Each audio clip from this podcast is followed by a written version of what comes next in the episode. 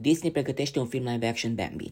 După câștigarea celui mai bun scenariu adaptat pentru Women Talking, Sarah Paul este pe drumul de a deveni unul dintre cele mai cunoscute nume de la Hollywood, fiind în discuții pentru a fi la regia unei interpretări live action Bambi, aflat într-un stadiu timpuriu la Disney. Studioul și-a făcut cunoscută intenția realizării unui asemenea film din 2020, însă nu se știe cine va fi producătorul și scenaristul sau când lucrurile vor fi puse în mișcare, dată fiind situația fluctuantă a grevei scenariștilor.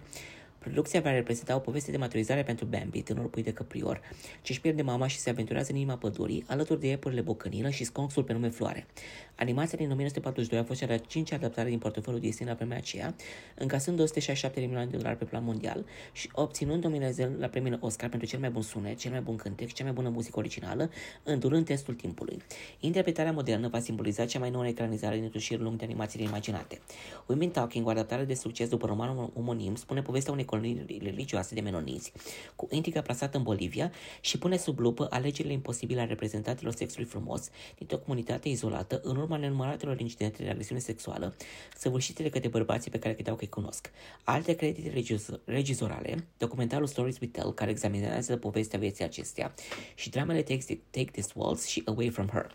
Aceasta și-a început cariera drept un copil actor în aventurile baronului Munchausen, înainte de a debuta în Dawn of the Dead.